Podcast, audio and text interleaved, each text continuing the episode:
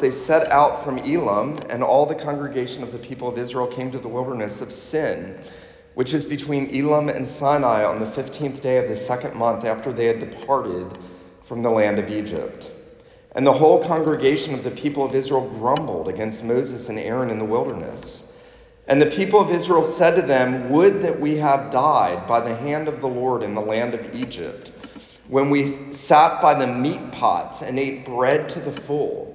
For you have brought us out into this wilderness to kill this whole assembly with hunger." Then the Lord said to Moses, "Behold, I'm about to rain bread from heaven for you. And the people shall go out and gather a day's portion every day, that I may test them whether they will walk in my law or not. On the sixth day, when they prepare what they bring in, it will be twice as much as they gather daily." So Moses and Aaron said to all the people of Israel, "At evening you shall know that it was the Lord who brought you out of the land of Egypt. And in the morning you shall see the glory of the Lord, because he has heard your grumbling against the Lord. For what are we that you grumble against us?"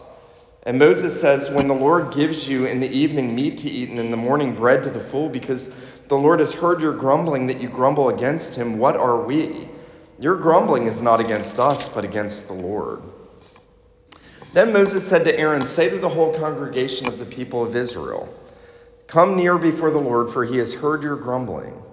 And as soon as Aaron spoke to the whole congregation of the people of Israel, they looked toward the wilderness, and behold, the glory of the Lord appeared in the cloud. And the Lord said to Moses, "I have heard the grumbling of the people of Israel. Say to them, at twilight you shall eat meat, and in the morning you shall be filled with bread. Then you shall know that I am the Lord your God. In the evening, quail came up and covered the camp, and in the morning, dew lay around the camp. And when the dew had gone up, there was on the face of the wilderness a fine flake-like thing, fine as frost on the ground. When the people of Israel saw it, they said to one another," literally in Hebrew, "manna, what is it?" For they did not know what it was. And Moses said to them, "It is the bread that the Lord has given you to eat. This is what the Lord has commanded. Gather of it, each of you, as much as he can eat. You shall each take an omer according to the number of the persons that each of you has in his tent." And the people of Israel did so. They gathered some more, some less. But when they measured it with an omer, whoever gathered much had nothing left over, and whoever gathered little had no lack. Each of them gathered as much as they could eat. And Moses said to them, "Let no one leave any of it over until the morning." But they did not listen to Moses. Some left part of it till the morning, and it bred worms and stank. And Moses was angry with them. Morning by morning they gathered it, each as much as they could eat, but when the sun grew hot, it melted. On the sixth day they gathered twice as much bread, two omers each, and when all the leaders of the congregation came and told Moses, he said to them, "This is what the Lord has commanded. Tomorrow is the day of solemn rest, a holy Sabbath to the Lord. Bake what you will bake and boil what you will boil, and all that is left over lay aside to be kept till the morning." So they laid it aside till the morning as Moses commanded them, and it did not stink, and there were no worms in it. Moses said, "Eat it today, for today is a Sabbath to the Lord. Today you will not find it in the field. Six days you shall gather it, but on the seventh day, which is a Sabbath, there will be none." On the seventh day, some of the people went out to gather, but they found none. And the Lord said to Moses, "How long will you refuse to keep my commandments and my laws? See, the Lord has given you the Sabbath. Therefore, on the sixth day, he gives you bread for two days. Remain each of you in this place. Let no one go out of his place on the seventh day." So the people rested on the seventh day. Now the house of Israel called its name manna. It was like coriander seed, white, and the taste of it was like wafers made with honey. Moses said, "This is what the Lord has commanded. Let an omer of it be kept throughout your generations, so that they may see the bread which with I, which, excuse me, with which I fed you in the wilderness when I brought you out of the land of Egypt." And Moses said to Aaron, "Take a jar and put an omer of manna in it and place it before the Lord to be kept throughout your generations, as the Lord commanded Moses." So Aaron placed it before the testimony to be kept. The people of Israel ate the manna forty years till they came to a habitable land, They ate the manna till they came to the border of the land of Canaan. An omer is a tenth part of an ephah. The grass withers, the flower fades, but the word of God endures forever. Well, you all are probably familiar with the account of George Müller, the great missionary, who, it is said, in his lifetime ministered to hundreds of thousands of orphans. And you'll know that George Müller was a great man of prayer. He was a man who depended on the Lord in prayer. And you probably know that story that is recorded in his diary where um, the, the cupboards were empty, there was no food in the orphanage, and as they were preparing for bed, George Müller said to them, "Children, you know we got it. We got to go to bed for school." And then he lifted up his hands and prayed, "Father, we thank you for what you are going to give us to eat." And he sent the kids to bed. And as the story goes, not long after, there was a knock on the door early morning, and it was a baker. And the baker said essentially, "I knew you didn't have any bread, and the Lord laid it on my heart to cook bread for you and for the orphans. So I got up at two in the morning and I cooked the bread, and I really think the Lord wants you to have it." And no sooner had that baker left that um, Müller recounts that the story is that there was a second knock on the door, and it was the driver of a milk truck that had broken down, and all the milk was going to spoil if the orphans didn't use it. And it's one of those powerful stories because it teaches us the importance of depending on the Lord and how easy it is for the Lord to provide for us, how, how slow we are often to call on him, and how easy it is for him in his greatness to provide even in unexpected ways. Now, there is almost no starker contrast between the account of George Müller depending on the Lord and trusting him for the bread and the food than we find about Israel grumbling in the wilderness. They are not trusting the Lord. They are not calling on him. They have seen his goodness. They have been delivered by him. They have experienced his singular power and grace. They have seen him part the Red Sea and destroy their enemies in the same waters by which they were delivered. And they have most recently, very, very recently, seen him provide them sweet water from the bitter water when they were in Marah, that place called bitterness. God has brought his people into the wilderness. Their souls became bitter. The Lord supernaturally provided that water for them, and you would think that they would trust him fully. But at the end of that account, you'll remember that he brought them to a little oasis called Elim. He gave them a little respite in the wilderness where there were many pools, where there was a whole lot of provision for them. And now they have set off from Elim, and they have gone back into their wilderness journey. This is, as it were, the second step that Israel is taking into the wilderness. They are going southeast, and unlike America, where you want to go southeast because it's wonderful, it is not wonderful. It is dry, and it is barren, and it is hot. And they are going southeast into the wilderness, and no sooner do they begin to go south that they begin to grumble. Now, you'll know this, and we're going to talk about this in a second, but Israel was very skilled at grumbling. Um, it was the sin they were the most gifted at performing. They knew how to complain. They were sophisticated in their grumbling. They even knew how to hide who they were really grumbling against. They acted like they were mad at Moses and Aaron, but they were really mad at the Lord. Um, four times in this chapter, verse seven, verse eight, verse nine, and verse twelve, we will read about Israel grumbling. They, they find great consolation in complaining.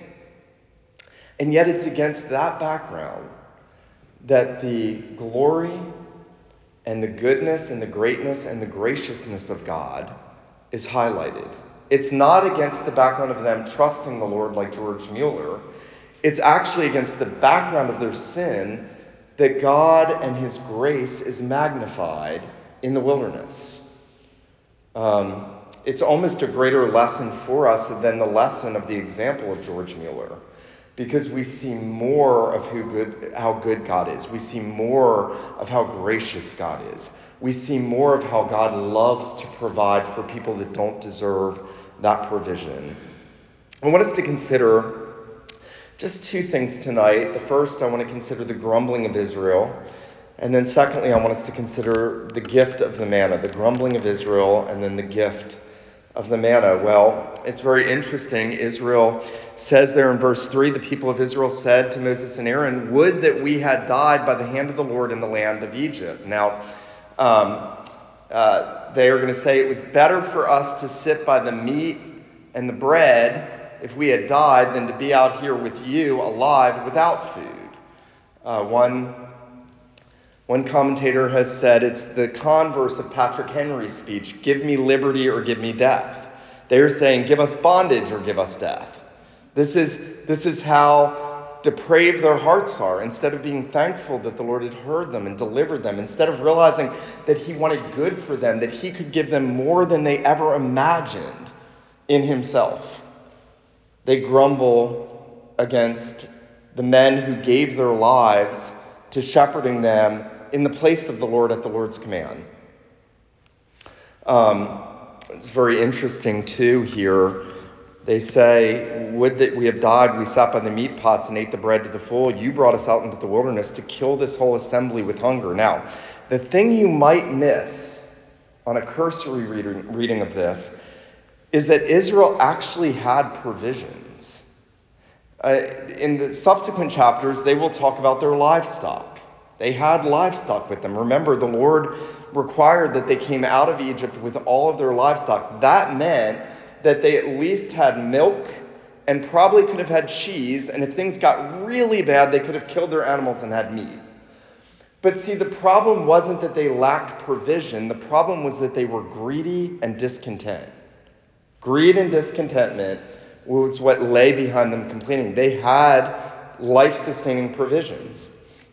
Phil Ryken puts it this way. This is often the source of our discontentment, thinking that our greeds, this is hokey, y'all, but I like it, thinking that our greeds are really our needs. You see, Israel doesn't really have a need. It has greeds. Um, I think about that whenever I catch myself complaining, and you know, this is not just about Israel, this is about us. We have the same hearts. And whenever I catch myself complaining, almost one hundred percent of the time, it's because I think I deserve more than what God has given me. It's not that he's actually withholding something I need from me. It's that, that I think I deserve more. We taught our kids when they were very little a lesson that we have a hard time learning.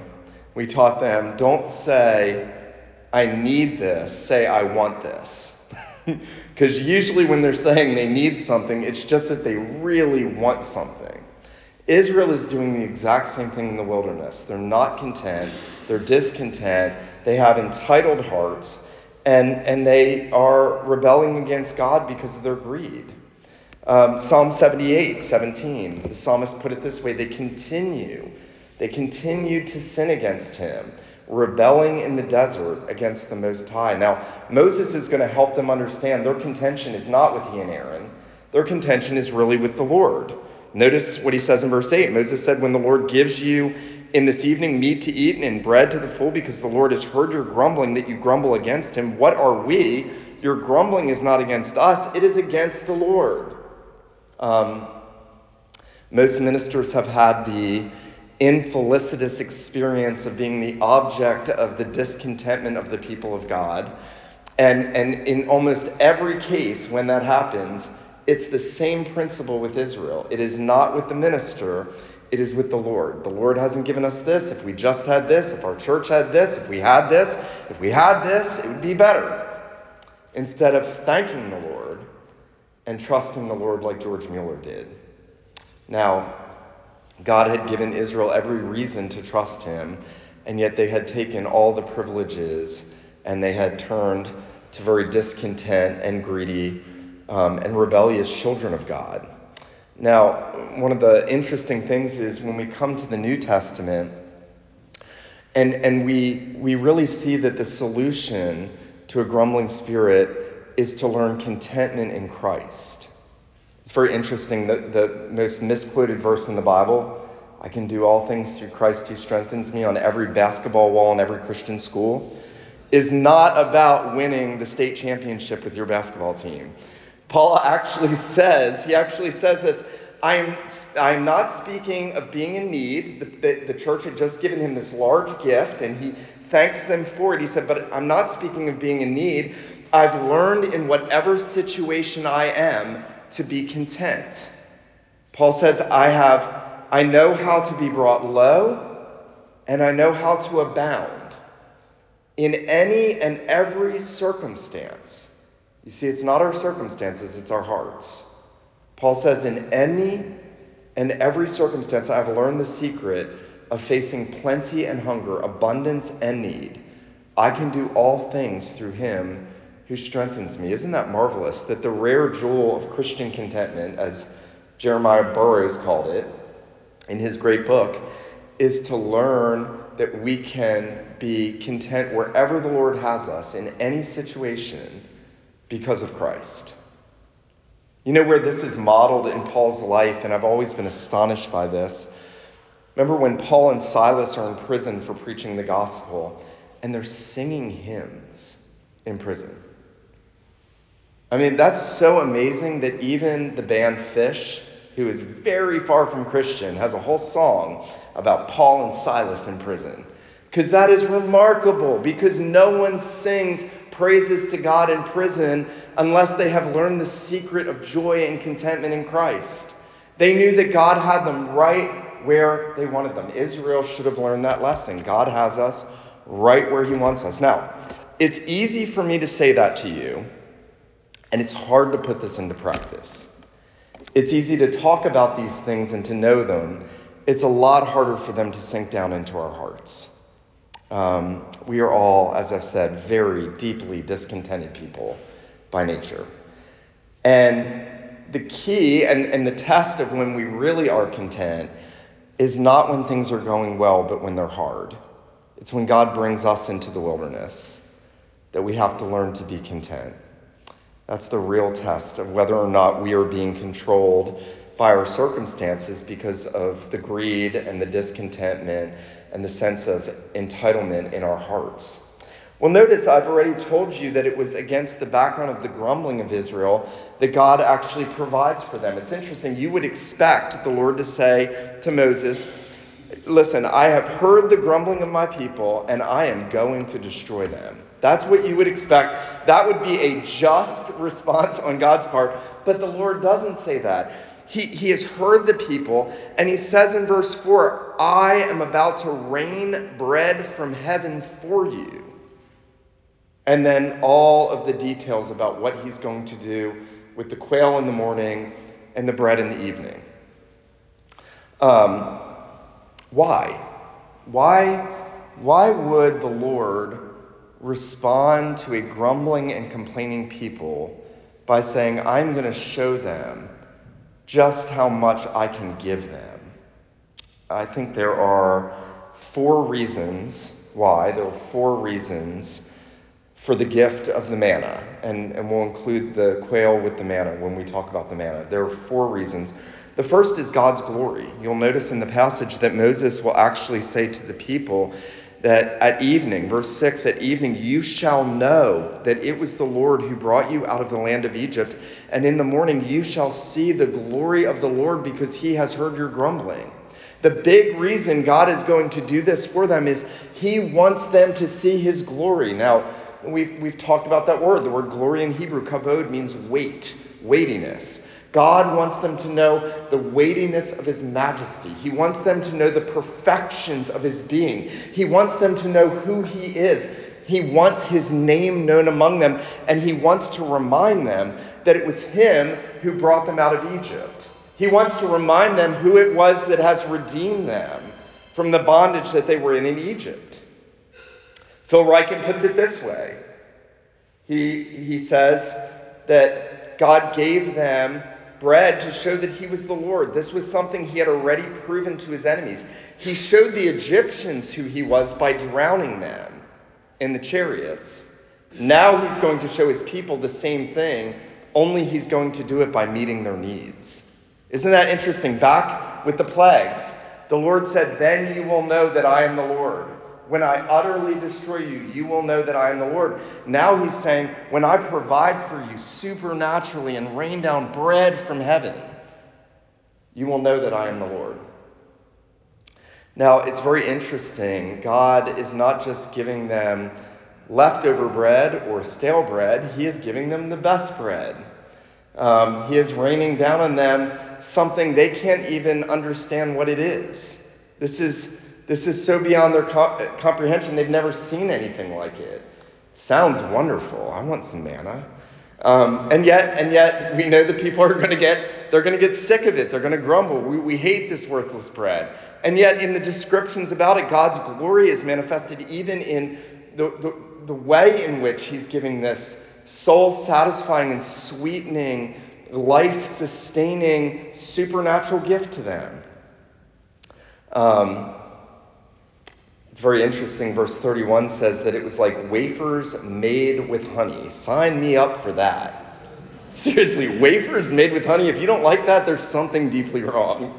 And then it's so stupendous that in Psalm seventy-eight twenty-five, the psalmist calls it angel food. Angel food. When I was a kid, I loved Angel's food cake. Oh man, that stuff was so good. This was better than that. God's glory is seen in, in just how wonderful the provision was um, against the backdrop, background of their grumbling. Isn't that remarkable? Against the background of their grumbling, he's going to display his glory in giving them this. And in relationship to how good this is, he is also, secondly, displaying his goodness. This is the goodness of the Lord. He's going to give them meat they don't have to work for. He's going to give them bread they don't have to labor for. Think about that. They don't have to go out and get the grain and make sure that it's grown properly and grind it and beat it and cook it and prepare everything. They just go out, and God in his goodness has given them more than what they need. And his goodness is seen in that he's going to do it recurrently. It's not just a one-time act. We sometimes miss this. The greatness of the manna is that God says, in my goodness, I am not only going to do this one time against your grumbling, I'm going to do it for the entirety of your sojourning through the wilderness, forty years. Now, that's amazing. God wants his people to see his goodness. He wants you to understand more of his goodness. Isn't that wonderful? We don't have a God who is a harsh taskmaster, who wants to keep goodness from us. I think sometimes we mistakenly think about the Lord that way. Instead, everywhere in Scripture, God is showing us just how good he is so that we would praise him for that goodness, so that we would thank him for that goodness. And as we've already said, so that we would make him known for his glory, for his name's sake, that he is the good and, and, and generous God. Now, there is also, and this is a different word than goodness, there is a sense in which God is displaying his greatness in the manna. He is going to give the people more than they could ask for. He is also going to make it last longer than they think it could if they were to obey him in the test. He is showing just how great he is. Those that gathered too little in their mind didn't have a lack, and those who gathered too much didn't have any la- left over. God is so great, he meets his people's needs perfectly, in abundance, perpetually and continually. Um, you know, Charles Spurgeon said this, and I, I have to read this to you. This is wonderful. You know, the Lord, in the instructions about this gift, told the people that they had to gather the manna every day. And, and he was testing them. There's a test in all of this. But they had to gather it every day. And if they, they didn't, it would go bad. And then they had to stop gathering on the Sabbath. And we'll talk about that in a minute. But, but why did the Lord provide it new every day for the people? This is what Spurgeon said. The Lord taught them the continuity of his remembrance by its coming every day. If he had sent one great rain of liberalities to refresh his inheritance, if he had bid, bidden them gather up the vast store and carry it with them in all their journeys, they could not so well have learned his care as when he sent it fresh every morning. That was really wordy. If he just rained down a bunch and they gathered it all, they wouldn't understand his, his continual goodness and greatness as he does giving it to them every morning anew. Spurgeon says this. He says, they would have had the burden of carrying it. Think about this. If God just said, here's a really great load of bread, and I'm going to make it last a long time, but you're going to have to carry it with you. That would have been a burden. Spurgeon said, they would have had the burden of carrying it. They were free from that. The heavenly supplies were always close at hand. The heavenly supplies were always close at hand. Exactly at the spot where they pitched their tents, every morning there was the manna precisely where they needed it, without any man's shoulder being made raw by carrying his food in his kneading trough. Isn't that amazing?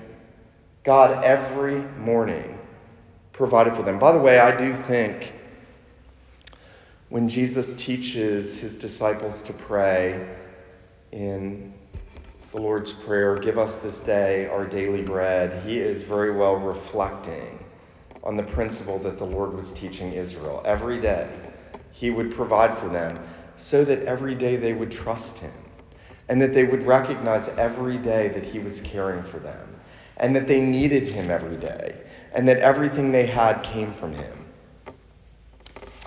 I've probably told you this. I remember Sinclair Ferguson telling a story to a group of um, believers, many of whom were doctors and lawyers, and, and I, I think assuming there were some unbelievers there present, uh, he was preaching on give us this day our daily bread, and Ferguson said, you know, you may be one of those scientific types, you may have been very successful in life. He said, and you may think, I don't need to trust God for, for my daily bread. He said, because I just get up and go to the fridge and it is full because I work hard and I have made sure I have everything I need. And Ferguson said, the problem is you can't even get on your feet and walk to the refrigerator to open the door if God doesn't give you breath and the ability to do so. Very powerful sentiment.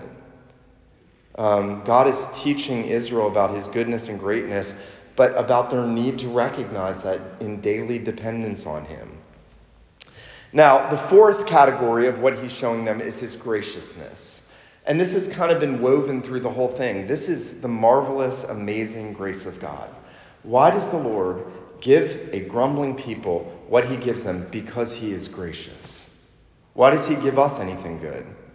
Spiritually, materially, because he's gracious.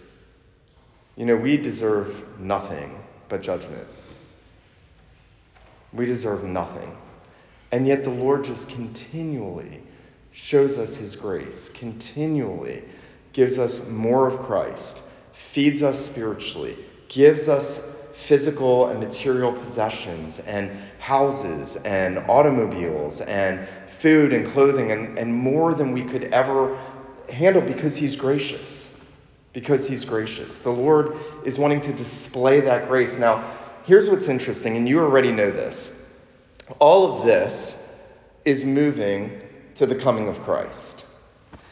And you know that Jesus performed those miracles of multiplying the loaves, an analogous miracle to the bread coming down from heaven. And you know in John chapter six that the people say to him, look, Moses gave us bread in the wilderness. What are you going to give us? And Jesus responds by saying, uh, your fathers ate the manna in the wilderness and they are dead, but I am the bread that came down from he- heaven. Whoever feeds on me will live because of me. Jesus is saying, I am what the manna pointed to.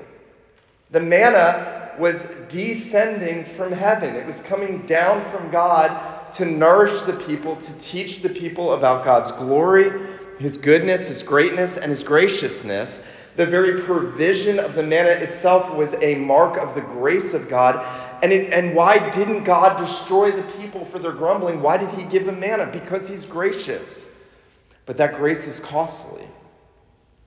Because the Lord Jesus would have to stand in our place, a man who never grumbled, who never complained. When he was mocked, he did not revile in return. When he suffered, he did not threaten.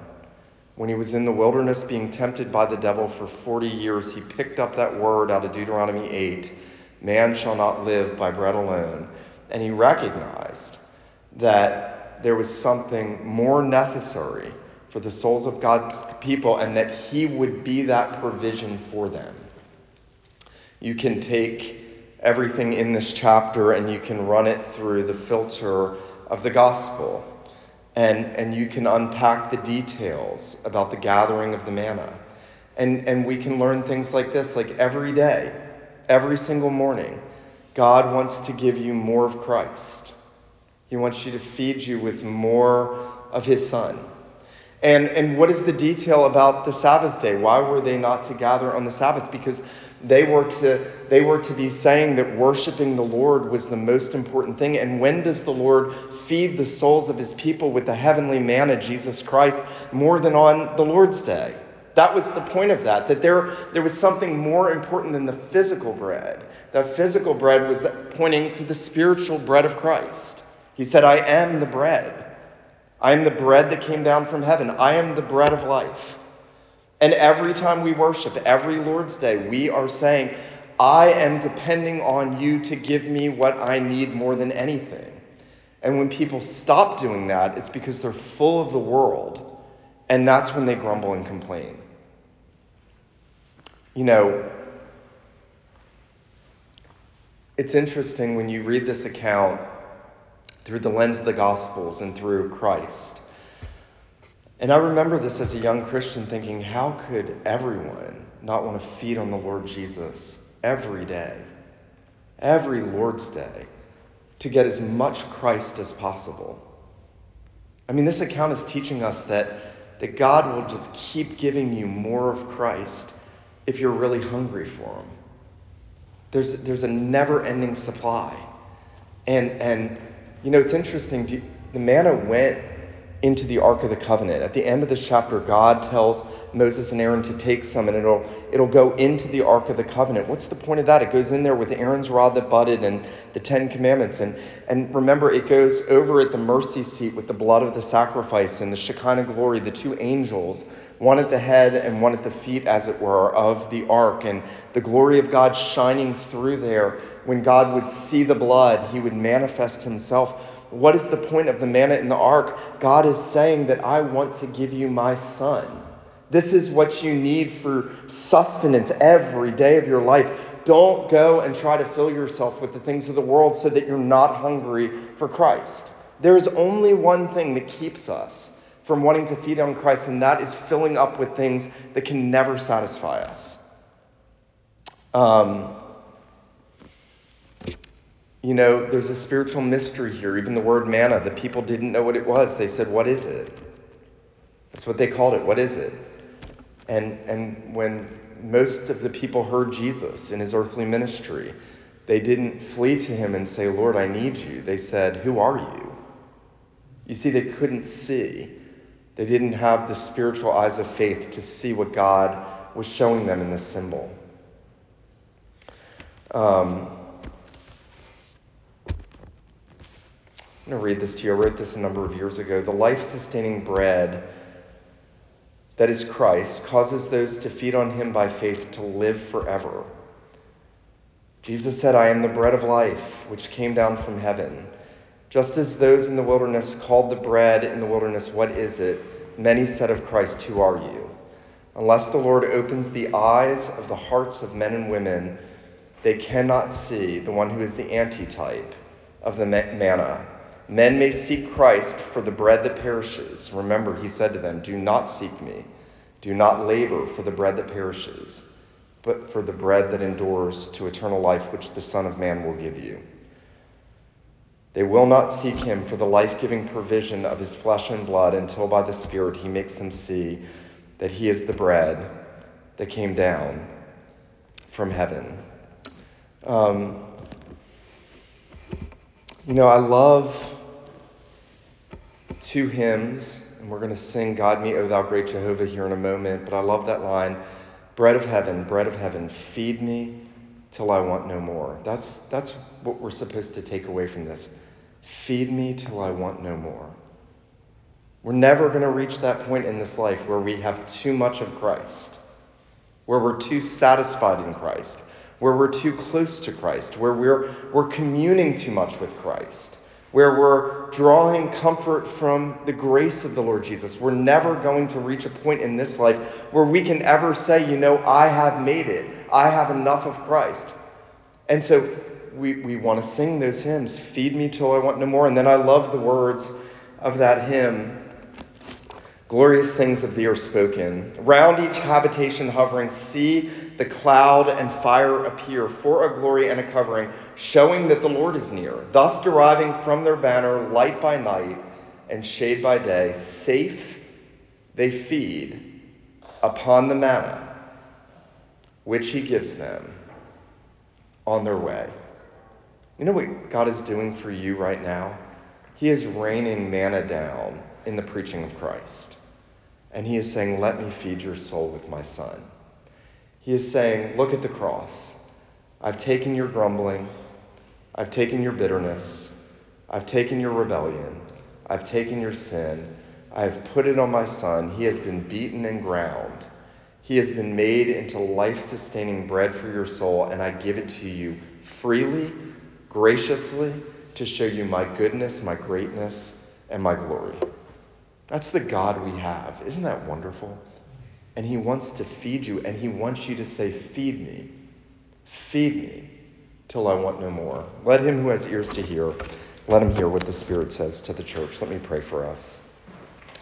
Father in heaven, we do recognize that we are all too often, just like Israel, Lord, we have been a grumbling and a complaining people too often in our lives, um, coveting things that you have kept from us and seeking to find satisfaction in things that can never satisfy us. We thank you this evening for this renewed glimpse of your goodness and greatness and your graciousness in giving Israel in the Old Covenant that manna, but giving us spiritually the bread that came down from heaven, the Lord Jesus. Father, would you enable us to feed on him by faith and to keep feeding on him? We do pray that you would make us a people who depend on you for our daily bread physically, but we pray that you would make us a people that, that rely on you for that spiritual daily bread, even new glimpses and new manifestations of the Lord Jesus Christ. So, Father, would you do that for us and do that in us? We pray these things in Jesus' name. Amen.